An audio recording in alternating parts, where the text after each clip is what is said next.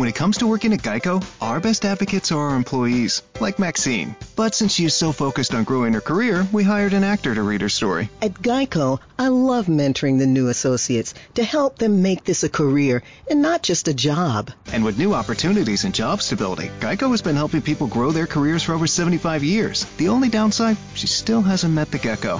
Where are you, fella? Ready to start your career, Kansas City? We're hiring claim sales and service agents. Apply online today at geico.job/Kansas City. It's a new year, which means new reasons to stop by QT, like drinks to wash out the taste of last year.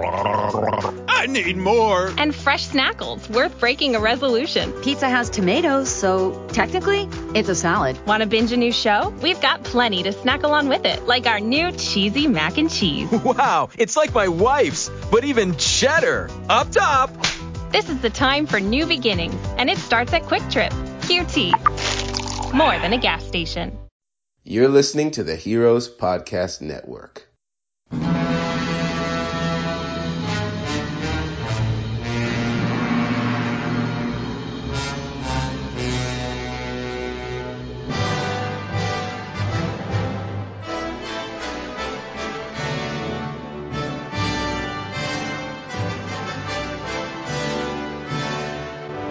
Hello, and welcome to episode 38 of Kaiju Curry House, the weekly show that gives you kaiju goodness every single Monday.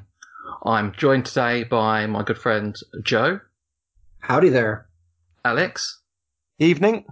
And our special guest, Linda Miller. Hello. Hi, how are you guys? We're doing good, great. Thank you. Very good, thank you. How are you? I'm actually very good myself. Good to hear. Well, thank you for joining us. For anyone that doesn't recognise your name, you're probably best known to our listeners for King Kong Escapes. Mm-hmm. And I'm sure we'll be talking about that and lots of other goodies about your time in Japan later on. But first, as you've just been told, we like to kick off with the lovely question of what have kaiju been up to. So let's start off with Joe. What have kaiju been up to? Well, we've been talking for a little bit prior to this episode. One thing Joe has not been up to is getting a haircut. And he's starting to look a little bit fuzzy. Anyways, it was my birthday the week before, and I got all sorts of lovely things. I got some very sweet cards. I got the Terror of Mechagodzilla framed. Someone framed DVD and the DVD cover for me, which was really sweet. And then just today, Alex and my Magic the Gathering Godzilla cards came in on the post. So we are both very excited about that. And true to form, Joe caved in and found a model online. It is the Gamera Rick Boy exclusive.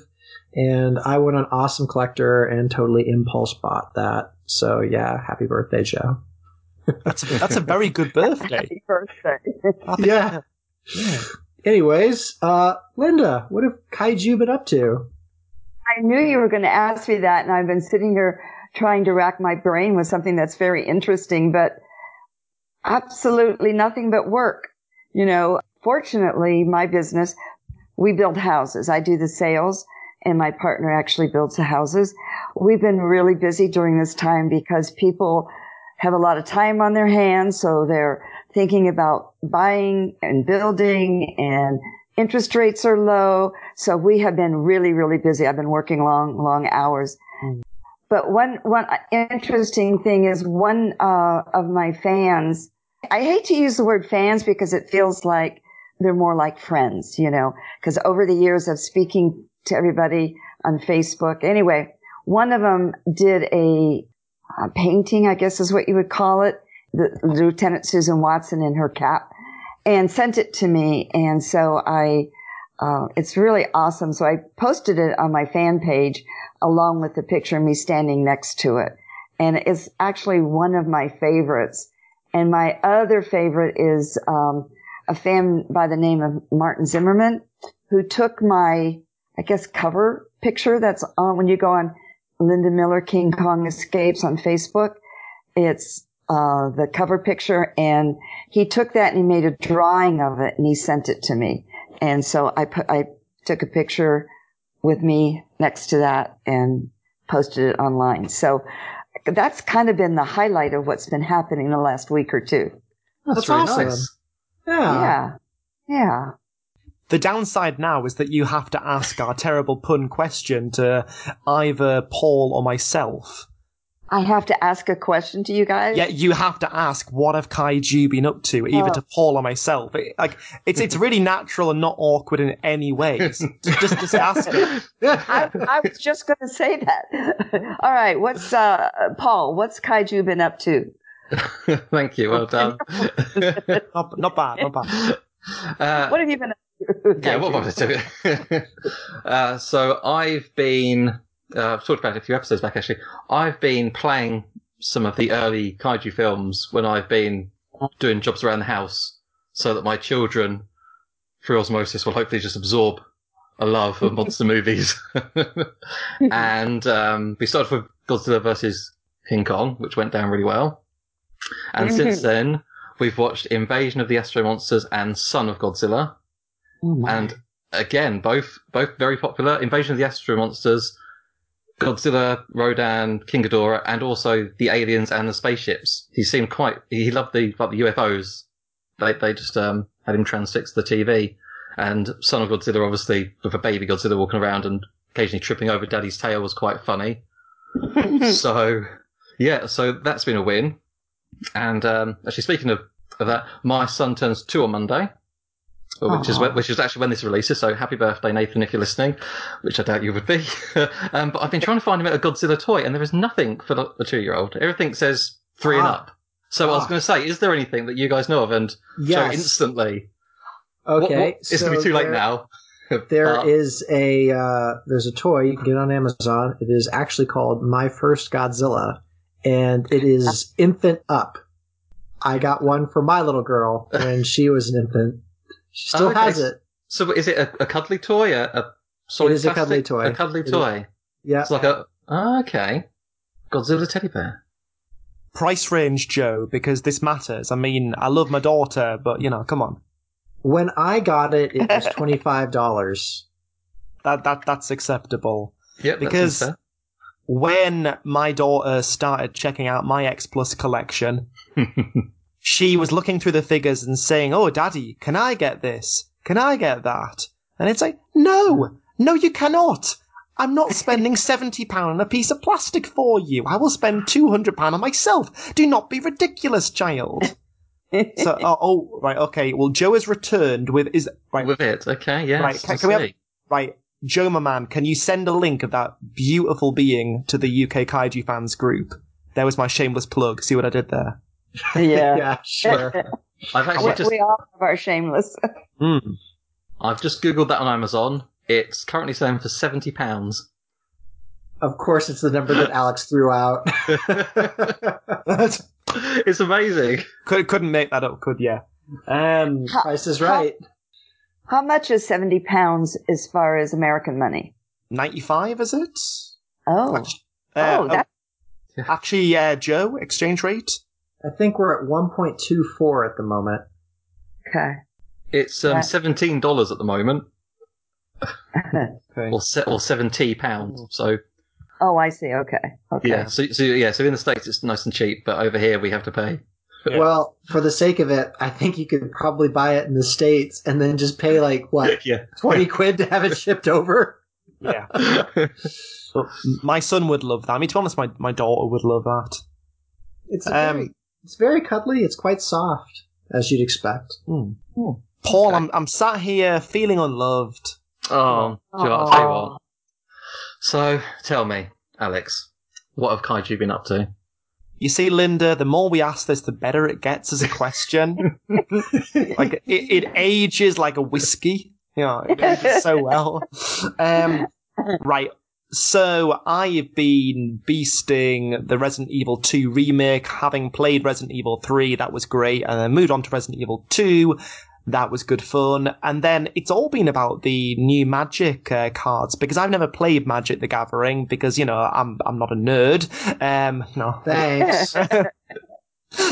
And then Joe kind of shows me the alternative artwork, and it's like, oh, look at those Godzilla Magic the Gathering cards.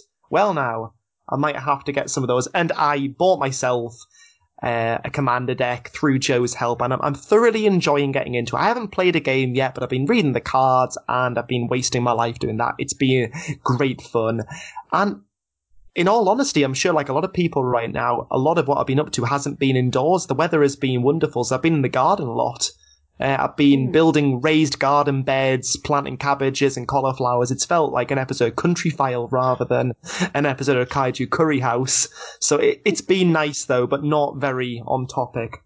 Rather than any one of the three of us doing a bad job introducing the film, I'm sure many times, Linda, you have given like a simple summary of it. So can you just, in a nutshell, for people who've never heard of King Kong Escapes, what's it about?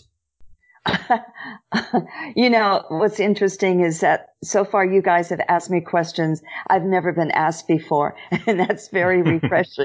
Nice. Basically, the story's about this Lieutenant Susan Watson, who's on this submarine, and they go to this island, and she's going to get eaten by this monster. I forget which one it is.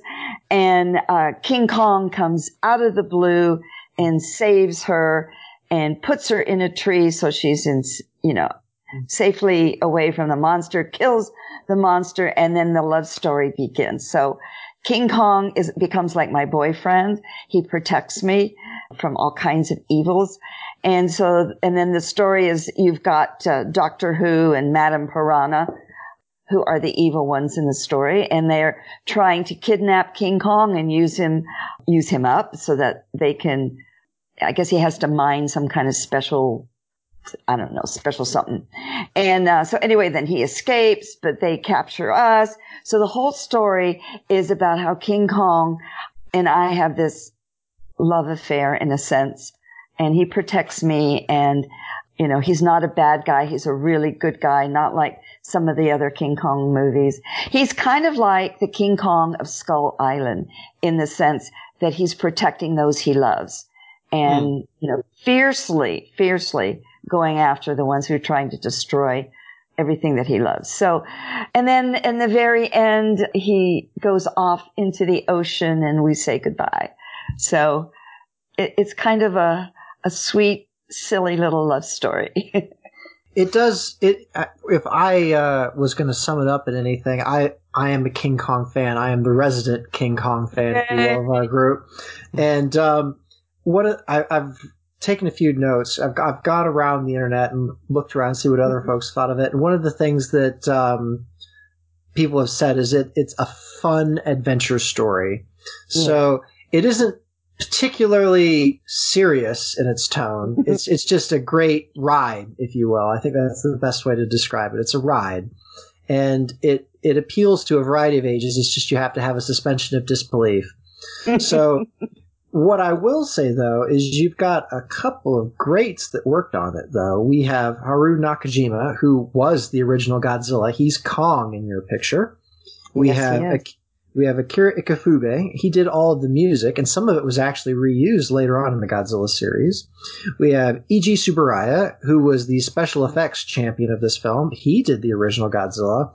And then, of course, Ishiro Honda directed it, he being one of the Showa greats for Toho. So, I mean, it's got all of the makings of greatness. And what I think makes you a big fan of it is if you watch it before you watch any other Kong film. So one of the things about King Kong is, love it or hate it, a lot of the same plot elements are recycled every time you see King Kong. And whichever Kong film you see can generally be considered your first, and you have warm feelings for that. However, if you happen to come across King Kong Escapes as your first Kong film, they threw pretty much everything into this film, didn't they? Yeah, they did.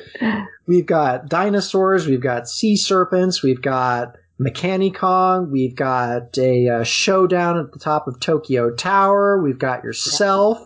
And I will say that you're a lot more competent than many of the other, I don't want to say damsels in distress, but, you know, like Kong's love interests. We'll leave it at that. So you're a lot more competent because you are a lieutenant on a on a submarine. Like, you've gotten somewhere. You are an adventurer in your own right. Whereas a lot of the other folks, they just kind of get caught up in the moment. Whereas you kind of take control of the situation. Actually, that's one of the plot elements. So Doctor Who. So it is spelled like TARDIS Doctor Who in the American dub, but it's HW for our British listeners who will want to know. But it's Who, HW. He's the bad guy. He works for Madame Piranha, as it were, and they're trying to take over the world. But what is it? Yeah, well, you know that he's the bad guy because he's got a cape. Oh, he is! To me. You instantly know he's the bad guy, and be like, he's just so over the top bad guy. Is. He's got that pantomime villain. When he walks in, it's like, all right, who here's seen Inspector Gadget? Anybody see that cartoon? Okay, I have, yes. So in Inspector Gadget, you have the bad guy who's the Claw. And he's just such an over-the-top villain. I mean, it's just great. It's like, so Doctor Who, I mean, he has the slick back hair. I mean, I even want to say that he has, like, the villain eyebrows and facial expression. He's, like, had his eyebrows done by, like, the evil like folks. He has, like, this black cape that he wears around. It's brilliant fun. But, yeah, I mean, it's just it's so fun, this movie, and I mean they have thrown everything in it, and I think that if it were any other team that had done it, it would collapse under its own weight, but because you had all the greats working on it, it manages to pull it off, because you have a great score, you have the good special effects, you have good direction, and you have competent characters. Linda, you did a great job. So I mean, If you're gonna watch like a Toho Kong film, I mean, like, there were only two, to be fair, but I mean, like, King Kong versus Godzilla, I mean, that's pretty straightforward, but King Kong Escapes, it has a lot more in it to, like, really grab your interests, I feel. But then what it does lack is Japanese actors in blackface giving children cigarettes. So, Linda, is your film the superior entity? Discuss. And with one fell swoop, Alex goes there. Oh, my God. So, let me just say that Doctor Who was one of my favorite characters, because even on the set, in between takes, he never got out of character. He was a method actor? Oh, evidently. And he would walk around the set, flinging his cape open wide, like, you know, the wind was blowing through it, and he just took command of wherever he was.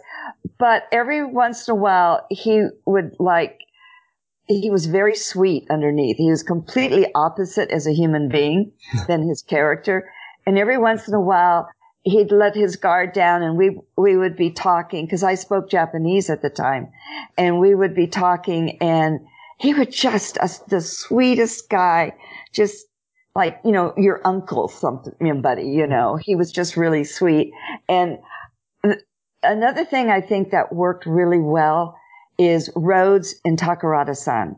You know, both of them are big guys. You know, Rhodes, well over 6 feet, big booming voice, you know, just chiseled looks. He was just really handsome, and he had such a presence about him. But Takarada-san also was not your typical, you know, 5'7" Japanese at the time. He was a tall guy, chiseled looks, very handsome, very popular, very much in demand. And so the two of them worked well together. They competed all the time, but it was a good competition. You know, they never were out to get one another. It was a wonderful relationship, and I think that worked in the film, because physically they were on a par, you know, as the two male leads. I think physically they were on a par. And when I first got the part, I had never acted in my entire life. I had never even desired to act. And Arthur called me out of the blue, and Arthur Rankin, and said, "I want to talk to you about doing a film. Can you meet me for dinner?" So we went to dinner, and over dinner, he said I had the part, and I thought he was a little bit crazy because I had never acted before. So it was a lot of fun doing the film, and it was very stressful, especially the first month. I was so insecure, and I look at some of the scenes, and I know exactly what day it was that we filmed that, you know, because, oh, I went, oh God, that's terrible acting. Oh, that's a little bit better. That's probably 2 weeks down the road, you know. So it was an amazing experience. I think that we've come to a natural point to take our first break, because now many of our listeners are going to want to know how you ended up in Japan and how you got into acting in the first place. Recently on the Heroes Podcast Network, Echo Station. Well, what's the main planet that Endor, the forest moon of Endor? It's a moon, so there's a major planet, obviously, that it is the forest moon of Endor. Is Endor the actual planet then? See, isn't that confusing? Yes. Is it the forest moon of the planet Endor, or is it the forest moon called Endor? Screen Heroes. If the MCU gets that, then I really think that Space Jam needs to be part of the DCEU. Yes! Okay, because... they have a big Marvel versus DC crossover where Air Bud takes on Space Jam. Man, we should write for these companies. That's what it comes. It's Air Bud versus Bugs Bunny. That's what it's all come down to. 1-on-1. Yes, done. All right. And then, like, at the end, it's Galactus versus LeBron James. And Squirrel Girl wins. Red Shirts and Runabouts. Something we've talked about before, and other people have, but there's so much of real-life history involved with Star Trek. From Gene Roddenberry's days, his time in the military as a bomber pilot, as a bomber crewman, you know, James Doohan serving, all these people and all these real life events that have impacted things. That's very realistic of political and military leaders kind of resigning in protest at a decision they can't control. Subscribe today at heroespodcast.com, Spotify, Apple Podcasts, Spreaker, Podcast Addict, and more. Welcome back, you wonderful people. You're listening to Kaiju Curry House. My name's Alex. We're joined by Joe and Paul. We are on the second part of this episode dedicated to King Kong Escapes, but more specifically to the wonderful Linda Miller, who was just beginning to tell us on how she had never acted before King Kong Escapes, but she somehow ended up in Japan. Now, there's a story there, Linda, and we're desperate to hear it. Okay. My story is that my dad was a lifer in the military. He was an Air Force captain. And when I was a sophomore in high school, we knew that it was time for Daddy to be stationed overseas. And I had requested that he put in for Spain because I wanted to be a translator, a Spanish translator at the UN. So in their wisdom, they sent him to Japan instead of to Spain. So I took summer classes so I could skip a grade and graduate before I went to Japan, because they usually give you orders in advance.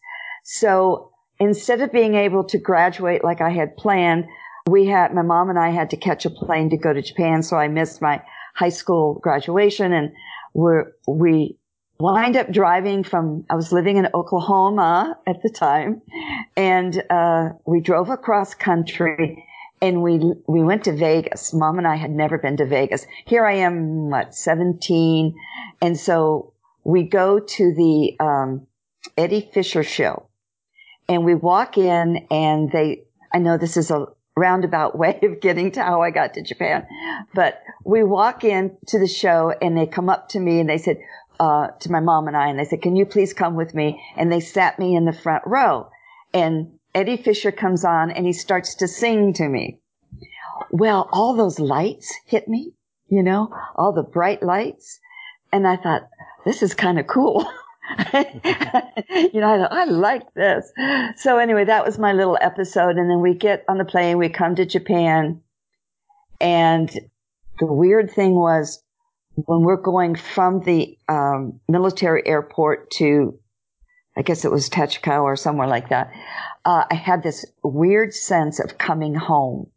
Up until that point, I really was going kicking and screaming because I wanted to go to Spain. But I had this weird sense of coming home. So we get reunited with my dad, and he says, "Do you remember the girl that you went to I was like fourth grade when we lived in France.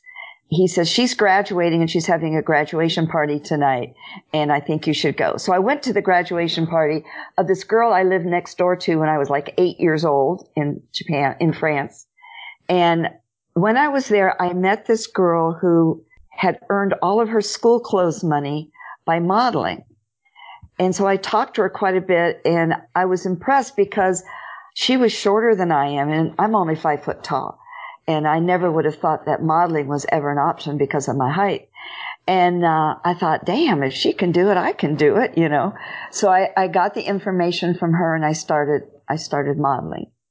I don't know if this is what you're asking me for. It's interesting, though, so it doesn't matter. Just, yeah, okay. Keep going. Okay. So I went to... It's called Patricia Charm School. That's where you learn to go and how to do your hair and how to do your makeup, how to walk, all those things that a 17-year-old would be just thrilled to know how to do.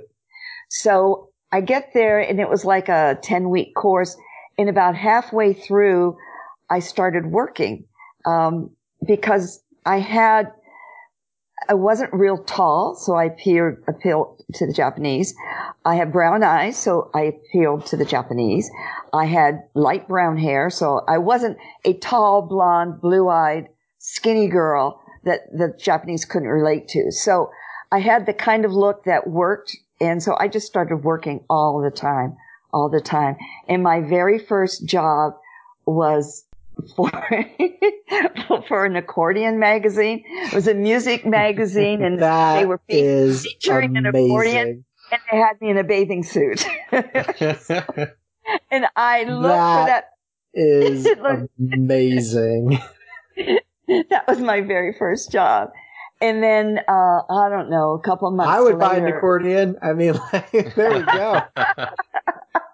I don't know what the bathing suit had to do with an accordion, but they had me in my bathing suit. No idea. So then a couple months later, the Asian version of Mademoiselle magazine, which was a big deal, had me on the cover, and I'll never forget that experience. I was so thrilled. I must have bought about 10 or 12 of those magazines and sent them to all my friends back in the States, you know, look, I'm on the cover of a magazine. And interestingly enough, it's one of my least favorite photos of myself. So I just, you know, was very, very fortunate to be at the right place at the right time. I mean, just everything kind of lined up for me. And I just worked all the time. I had very few American friends because I was never home.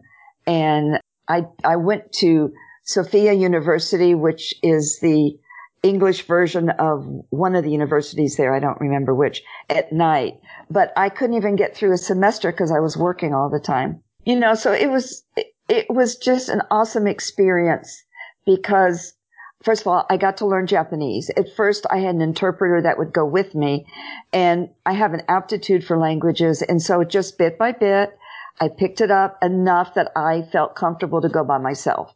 You know, I could figure out how to get there. I knew what they wanted.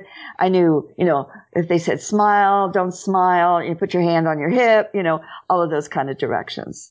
So, what was it like being an American woman during the late 60s in a Japanese film? What was that experience like for you? In a Japanese film? Mm. It was, how do I describe it? It was kind of surreal, you know.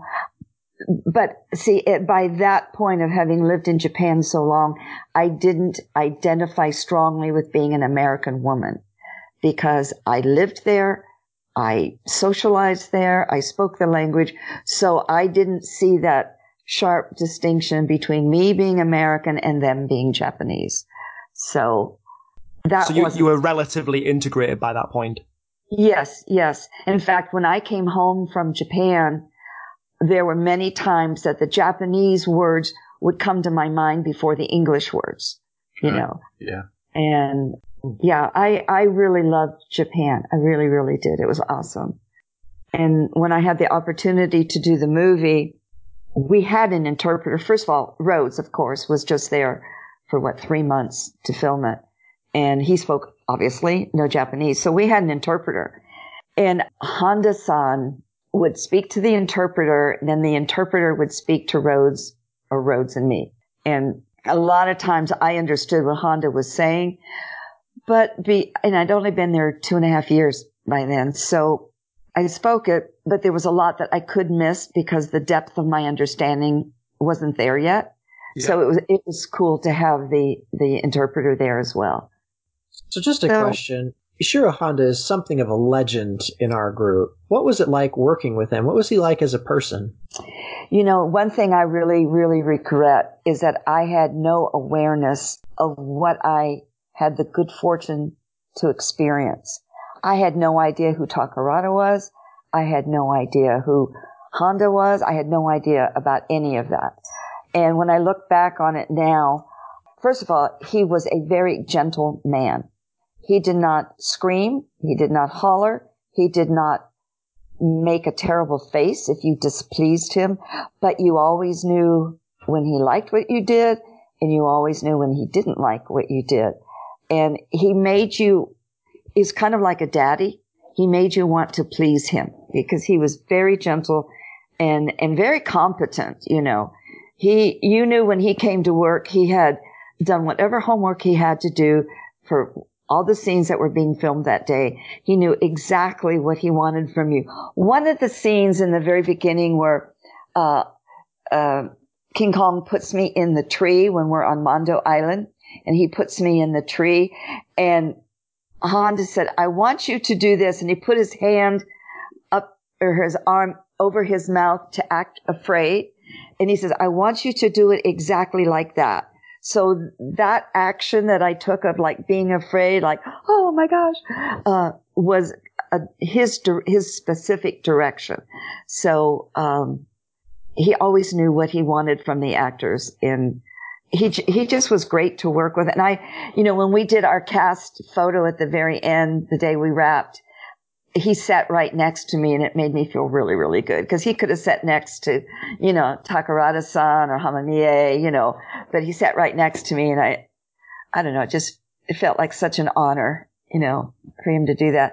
But I did not realize what a gem that was until I started doing conventions, and all the fans would come up and say, "Tell me about working with him. Tell me about Nakajima-san," you know, and I went, wow, amazing.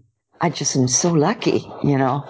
And what was the time between when you filmed that and you started appearing at conventions? What gap was there? I filmed that in 1967. Mm-hmm. And my first convention was in 2015. Good grief. Why was it such a big gap? Well, it's interesting. I had no idea anybody even liked the movie. I had no idea that there were fans out there. So in 2015, out of the blue, I get a phone call from a guy named Brett Homnick from Japan. And he says, "Hi," I think it was 15 or 14. "Hi, my name is Brett, and I live in Japan."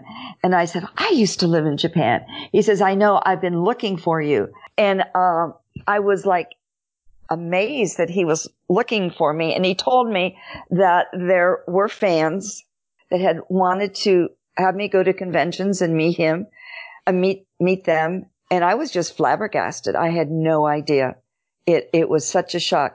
It was almost like I had been living in another universe and then all of a sudden got dropped down into this one, you know.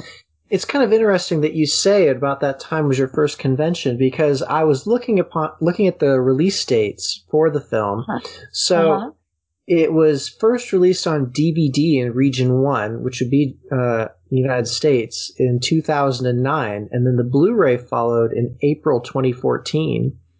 Wow. So prior to that, it had no disc appearances whatsoever. I couldn't really find anything for VHS, but right about that time that people started looking for you is when it was starting to get re-released and recirculated. So it's kind of neat to see that, but it is a fun film, and you'd be hard-pressed to find anybody who wouldn't watch it and just say, "Oh, yeah, that's a fun one. You know, it'd be great." I even I hadn't seen the movie in eons, and I guess it was in 17, I went to see some friends in Texas, And they said, oh, for God's sakes, let's watch your movie. So they had, bought a DVD of the movie, and we had a King Kong watching party. And I hadn't seen the movie since the day that I wrapped. And I was amazed. I laughed at myself in some of the scenes. I just laughed, which I wouldn't have been able to do when I was younger. I'm too self-conscious. But it was, I thought, what a cute little film, feel good film. And so it was pretty neat. It's good your choice of words, because last night, having watched it just for the first time, because I fully admit I only went out to watch it because I knew as homework that I needed to kind of get the material in before interviewing yourself. And having watched it, I just thought, that was a nice little film. It's a pretty straightforward story, and it's quite contained. I didn't go away thinking, oh, I wonder what happens with Mechanikong. I wonder what happens, later on. Just it was like, yeah, the story wraps up nicely, and it's a very 60s, very campy little movie, but it's thoroughly entertaining. I thought one of the funny scenes to me was how I'm dressed in my uniform, and then all of a sudden I've changed clothes as we're walking with Doctor Who, and then we have the scene where we're like at a cocktail party, and I change my dress, and I thought, where did all this? Did I bring suits or what? There's one point when you're being picked up, and your hair color changes to ginger, and it's like, what's gone on there? And it's like, I don't care. It's brilliant. I mean, don't try and explain it. Just go with the flow. It was the 60s, Exactly. Yeah, exactly. Well, that was my stunt double. I was in the chair, but the scene where I'm jumping off the submarine into the water, when I read the script, I thought, oh my God, am I going to have to dive into the water? And, but they said, no, we've got a stunt double for you. And, whenever they had the little doll version of me, she had orange hair, and I always thought that was quite a thing. Yeah. Yeah. So. And what happened following the wrap up of the movie? Did you get any options open up for other Toho movies? Did you think, never kaiju movies again? That has happened. No. What was your mindset after 1967? My mindset was, I'm a workaholic. My mindset was like, I want to work again. What am I going to do next? And I had the opportunity to be a guest star on one of the weekly detective shows. In fact, I just found the script the other day for it. And I was so excited because I got to speak Japanese in the whole hour. And so I did that, where I was a princess, and they were trying from another country, and they were trying to assassinate me. And it was very intense. So I was so thrilled because I got to speak Japanese the whole time, because I had wanted to speak Japanese in King Kong Escapes, and they wouldn't let me. So anyway, I did that, and we wrapped in July, August. But that's the question, though. Okay, right. Why wouldn't they let you speak Japanese? The question is, I have no freaking idea. I don't know. Because I thought I spoke it quite convincingly, but, maybe they didn't. I don't know. Well, Conflict of accents. Well, the whole dubbing thing is another story that, why they dubbed my voice the way they did. You guys know my voice is dubbed, right? Yes. I just found, I saw that on Wikipedia. Good old Wikipedia. Yeah. So that threw me, because you were speaking English, but then you were dubbed. It did throw me, yeah. Well, see, during filming, all the Japanese actors would speak Japanese. All the English would speak English. So you would be saying, hi, how are you? And they'd be answering back, Daijoubu desu ka? So we had to, it was easy for me. It was a little confusing for Rose, but it actually worked out really well in terms of filming. So then they had to take the entire film and redub it in Japanese, and the entire film and redub it in English. So if I, Arthur's no longer with us, but if I had ever seen Arthur again, I would have said, man, why did you do that to me? That's a horrible voice. I don't care how bad an actress I was. I couldn't have been that bad, Sounded like a toy voice, It could have been just simply because they were recording it in mono, so the audio track was all one thing, so they couldn't have preserved your audio, and they had to get someone else to do it. I don't know. Yeah. Interesting question to research. Yeah, I don't know. But anyway, to get back to your original question, so I guess about September, October, I did the TV show or as a guest, and then my agent at the time said, you know, would you be open to doing a TV series? I said, yes, I would. And but then it was time for my dad to come back to the States. So that was like October, and we came back in February. And I got to thinking about it, geez, I'm only 19 years old, and I'm an only child, so I've been pretty protected all my life, and I don't know if I want to, you know, live in Japan all by myself. As much as I loved it, being able to come back home to my parents in my American way of life, and then going out and living my Japanese life, I mean, I had the best of both worlds. So I hesitated and said, I don't think I'm quite ready. So that fell by the by, and then I came back to the States in February. Yeah, February of 68. But right after King Kong wrapped, a friend of mine went to Toei Studios where they were filming Green Slime just to watch it being filmed. And so they asked us if we would, you know, just be, extras or something. So we said, oh yeah, sure, why not?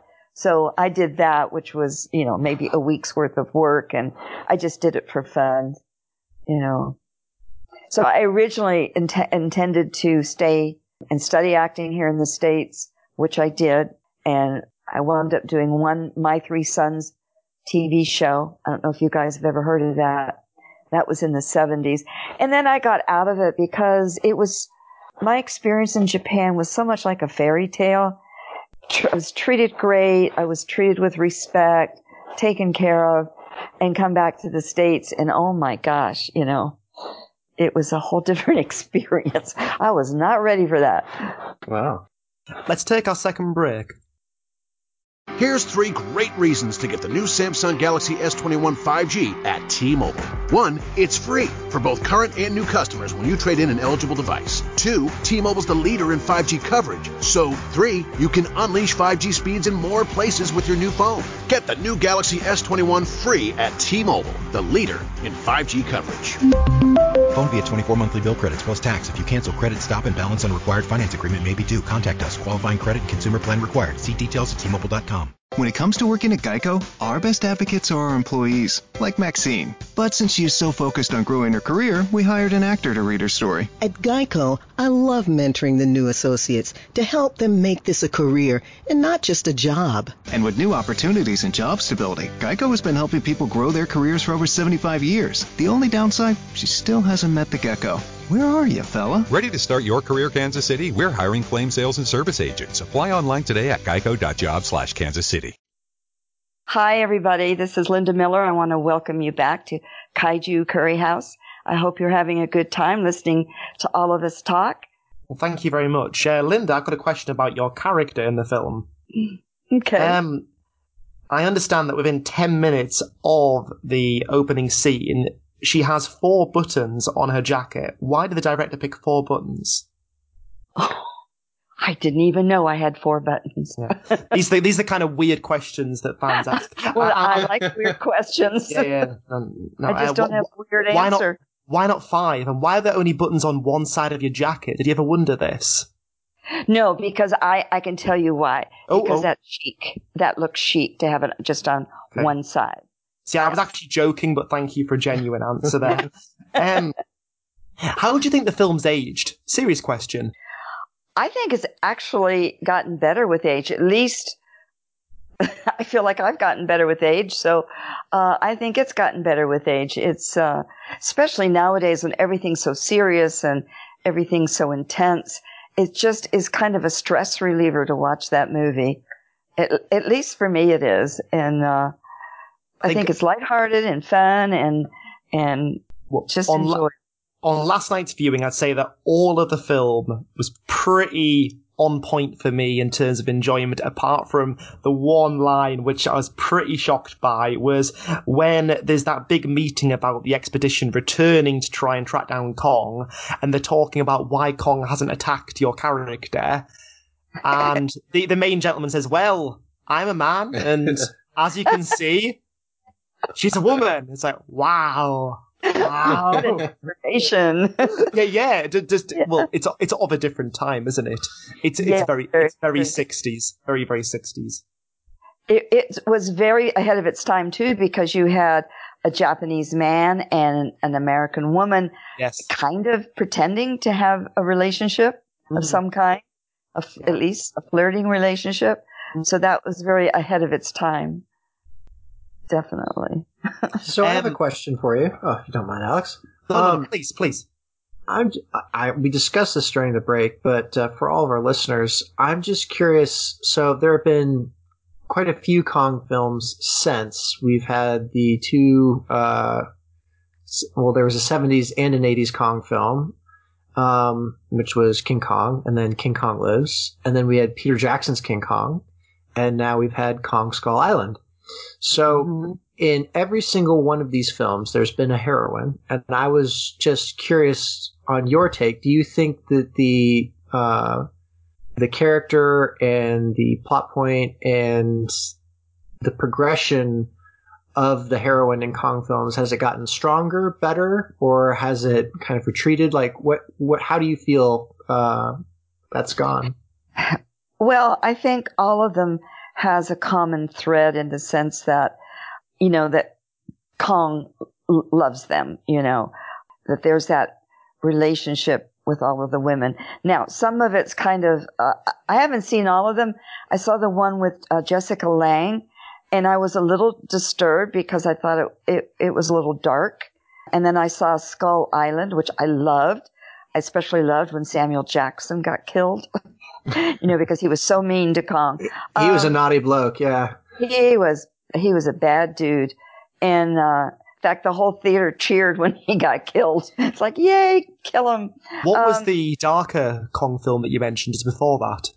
That's the Dino De Laurentiis film. Yes, that one. I don't know. I didn't care for it. I thought she looked beautiful, of course. I think all the Kong women that have been in the films have, you know, all obviously blonde and attractive, but I thought she was beautiful in that. I don't know. It just didn't have the sweetness, you know, the whole feeling of the film was darker to me. But even Skull Island, that was dark. The relationship between Brie Larson and Kong, I thought was just very touching. So, you know, I maybe not, because I haven't seen them all, I maybe can't answer, you know, exactly the most intelligently, but I just thought a lot of them were kind of mean and dark towards Kong. And but all the women were, I mean, he was after all the women. He likes women. He likes blondes, you know. So that's about all I can say about it. I will agree that the 70s and 80s versions, those are very dark films. It's kind of funny because I always think of the 70s version, the one that De Laurentiis did. First thing that comes to mind is Jeff Bridges in it, and I'm like, the dude. Yeah. But before he was the dude. Yeah, before he was the dude. Yeah. But, is it a good film? Would you recommend it? She's very correct. It is dark. It's basically like an untouched, pristine wilderness, like a tropical island, and it's being exploited by an oil company, which is very in keeping with the environmental message that a lot of 70s films had. You know, one of your favorite films, Alex, is Godzilla versus the Smog Monster. You know, similar vein, isn't it? Yeah. You know, like we are trying to, you know, save the environment. Well, they can't dig for oil there because, you know, the deposits, they aren't ready yet. So what they do is they abduct Kong. Mm-hmm. And the whole time it's so exploitive of the situation. And the, I forget his name, but the captain of the vessel, he just wants to make a name for himself. He's staked his reputation on it. So he's bringing something back. And Jeff Bridges is the primatologist and kind of like the doctor of the group. And he just says line after line of just depressing stuff. Like when they take Kong, he just like makes this remark. He's just like, yep, that here you've taken your god away, the god away from the natives. Like in a month from now, they're just going to be sad and they've got nothing else and blah, blah, blah. Like that civilization will topple because you've taken the magic out of their lives. And it's just like it's that whole sentiment. And then, you know, like modern automatic weapons versus Kong and just a lot of things that make it really dark. One funny note, though, is that it won an Oscar for special effects. And the bit that it won the special effects for is that they made a life-sized Kong. They actually made a life-sized Kong, a full-body Kong. That's pretty cool. For that film. It's cool until you see it. Okay. Because it was only in one scene and it was quite horrendous. So basically what, like, very few people at the Academy apparently watched the film, but when they read full-sized, like 70-foot animatronic Kong, they were all like, yeah, I'll give it to him, you know, and that's a bit better than the other ones that put on paper. So they just gave it to it because King Kong has a certain pedigree associated with him. So, yeah, the 70s film, for all of its charms, it is a very dark movie. Myself, I'm a fan of large, dangerous, scaly things. That's why I'm on this podcast. But the only large, dangerous, scaly thing in that film is a rather unimpressive-looking snake that he easily dispatches. And I remember watching that a bit younger, and I was like, wait a second, all the other ones have had dinosaurs in them. Why do we just get a snake now? But and that snake, I mean, King Kong yeets that boulder onto the head, something rotten. Yeah. It gets crushed. There was no Gorosaurus, that's for sure. That's but, what it is, Gorosaurus, okay. He's famous for his kangaroo kick, isn't he? Actually, that's an absolute unit. So that's a fun bit of trivia. So, okay, so Linda, your co-star Kong, he was set to actually appear and Destroy All Monsters. However, the licensing ran out. But Gorosaurus was still around and kicking around, as it were. So Gorosaurus made it into Destroy All Monsters, which is basically like the Avengers movie of the Toho Monster Cinematic Universe. Now, they still had the Kong costume, though. So for anybody that wants to see Linda's Kong strut his stuff, he is in a show called Go Green Man, and he appeared in that show in 1974. Of course, Gorosaurus, not to be outdone, was on the same show 2 years prior in 1972, so Toho did reuse both of those monsters. So it was kind of fun in that sense. But anyways, sorry. Also, digress. Briefly to add, there's a point in Destroy All Monsters when Gorosaurus first appears and like sort of breaks out of some monument, and they say, you know, Baragon attacks, and they get the name completely differently wrong. Does that ring a bell? Joe, help me out here. Oh no, I remember it, and I think that's the Arc de Triomphe in Paris. Yes, yeah, it was in Paris that it attacks. Yeah, because Manda appears, and you know, Anguirus and the usual kind of squad, but then you're like, oh, Gorosaurus and Baragon. Wait, what? Wrong name. But there you go. You guys are amazing. We're just nerdy. We're something, you know. Amazing is possibly a stretch. We'll take it though. Yeah, no, thank you. Oh, totally. Badge of honor. Yeah, I was on a podcast once. Linda Miller, she called me amazing. These nerds, I don't know who they were. Yeah, but they have very, very attractive accents. Yeah. Yes, they do. I love accents, so yes, you all do. There we go. Although, Joe, yours is not so strong. Thanks. In fact, I was married to a fellow from Hungary, and the thing that first attracted me to him was his accent, so... I'm so pleased that the recording is going to pick up the sound of your pet cats.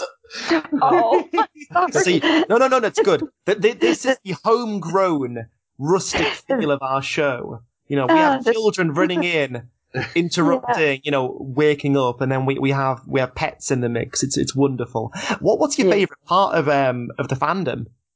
It's not a trick question. You know, my favorite is meeting the people, and that's my very favorite. I would do it for free. Of course, Jim doesn't like it when I say that, but I would do it for free just because I enjoy meeting the people. I enjoy them being so happy to meet all of us, you know, and knowing that we're bringing a little bit of happiness into their lives at that moment. That's my very favorite part, because, you know, they come in and they're excited, and, you know, they have this picture of me or whoever they're meeting as the character in the film that they've watched, you know. And I just think the people are fantastic. They're all different, you know. They're just, I say, you know, a lot. They're different, and in a good sense, they have sort of like a simple sweetness about them, and I just love them. I just love them to death, you know, because they're sincere. They're very sincere people. That's my favorite part, is meeting them, you know. And then when they ask if they can take a picture, and I'm like, yeah, of course. And they get excited, and sometimes they'll forget to ask, and I'll say, would you like to take a picture? You know, and you just, you know, they get excited and they're happy, and it rubs back on me. So that to me is the highlight of going to the convention, is actually getting to meet the fans and seeing them. I do think that enthusiasm can be infectious, and that's the best part of having a hobby, and it doesn't have to be particularly highbrow to be lots of fun, does it? Actually, highbrow is not as much fun, you know. No. Yeah. So, when you've done these conventions, have you ever been reunited with a co-host from the film? Or have you ever spoken? Yeah. Oh, fantastic. Yes.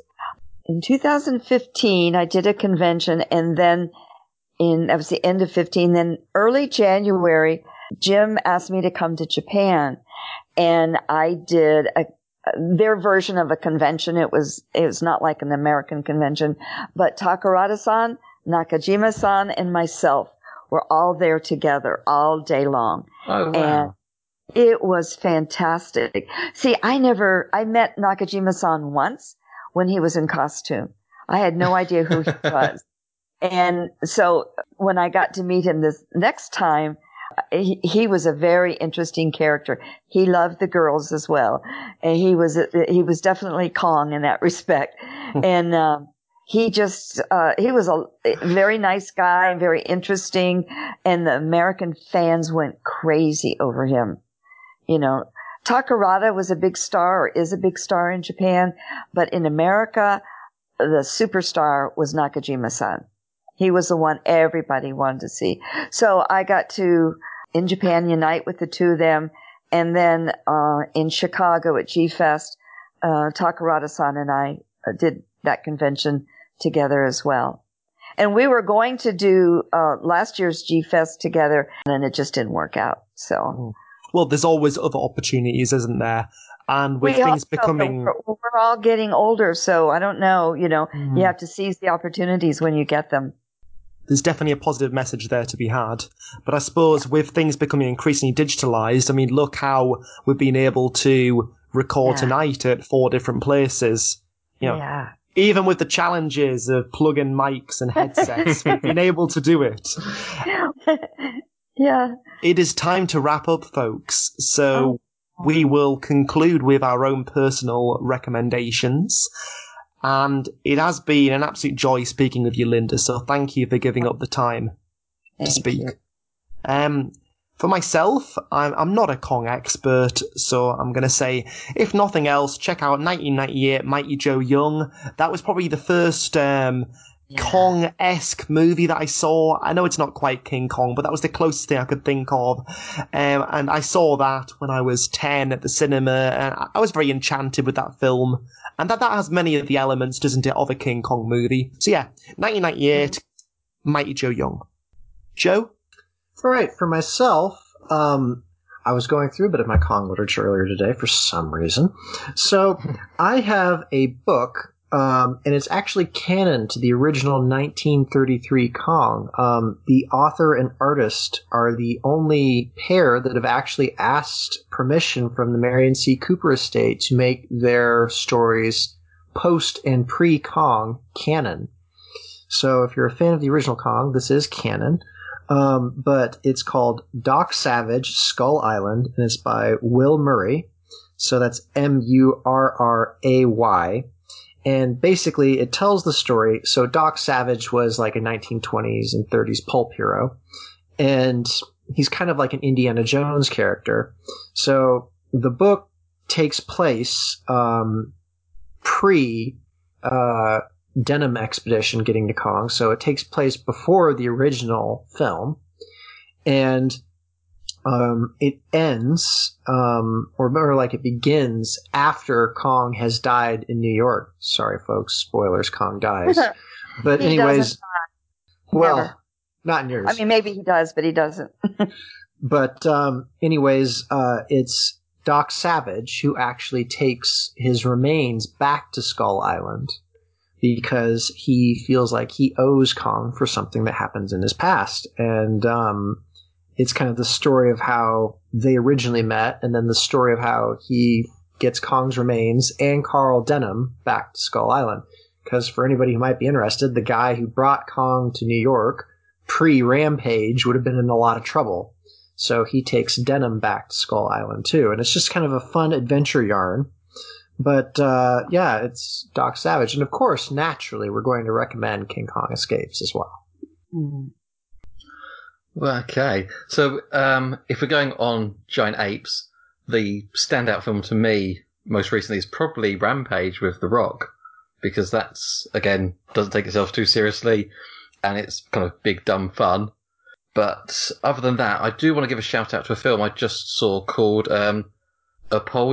That's Apollyon. It's a short film. It's 6 minutes long. It's available on Amazon Prime, and I'm not going to say anything more. Just find it out and give it a watch. Well, just to interject there, if we're going to mention Rampage, I'd like to give a shout out to our good friend Jason Lyles, who played George in Rampage, and you can listen to our interview with him on episode 27. Nice plug.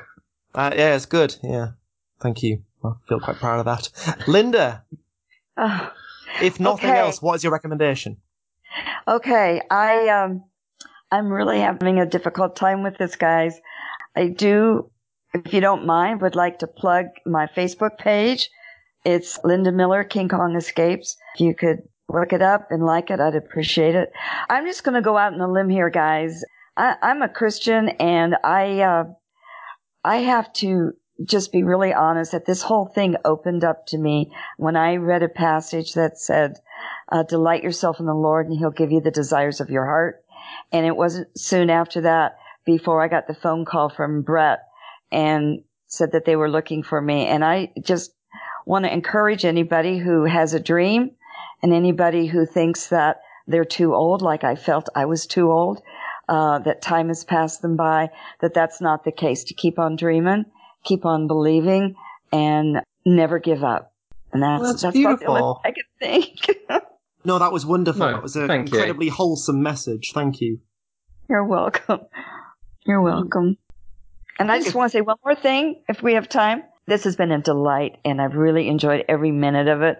And I want to thank you guys for inviting me, because I had such a good time. Thank you so much. Our pleasure. I hope that we can post this up to your Facebook page then. Yay! I hope so too. I hope wonderful. So too. Well, it's time to end our recording, so thank you very much for everyone. Yep, thanks, folks. And as always, keep it kaiju. Thank you, everyone. Goodbye.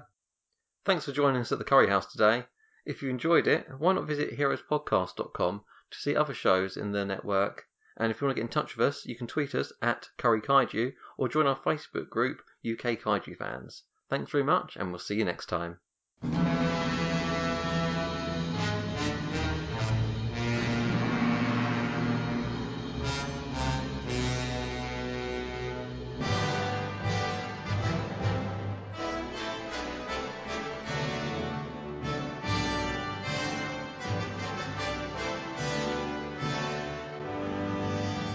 Are there any things that you think, Linda, that you've not talked about in previous conventions? Just like anything random you want to share with us? Well, first of all, am I talking too much? Because that's why we invited you on. In an interview with Linda Miller, is Linda Miller talking too much? Yes, she is. You're fine. You're absolutely fine. Here's three great reasons to get the new Samsung Galaxy S21 5G at T-Mobile. One, it's free for both current and new customers when you trade in an eligible device. Two, T-Mobile's the leader in 5G coverage. So, three, you can unleash 5G speeds in more places with your new phone. Get the new Galaxy S21 free at T-Mobile, the leader in 5G coverage. Phone via 24 monthly bill credits plus tax. If you cancel credit, stop and balance on required finance agreement may be due. Contact us. Qualifying credit, consumer plan required. See details at T-Mobile.com. It's a new year, which means new reasons to stop by QT, like drinks to wash out the taste of last year. I need more! And fresh snackles worth breaking a resolution. Pizza has tomatoes, so technically, it's a salad. Want to binge a new show? We've got plenty to snackle on with it, like our new cheesy mac and cheese. Wow, it's like my wife's, but even cheddar. Up top! This is the time for new beginnings, and it starts at Quick Trip. QT. More than a gas station.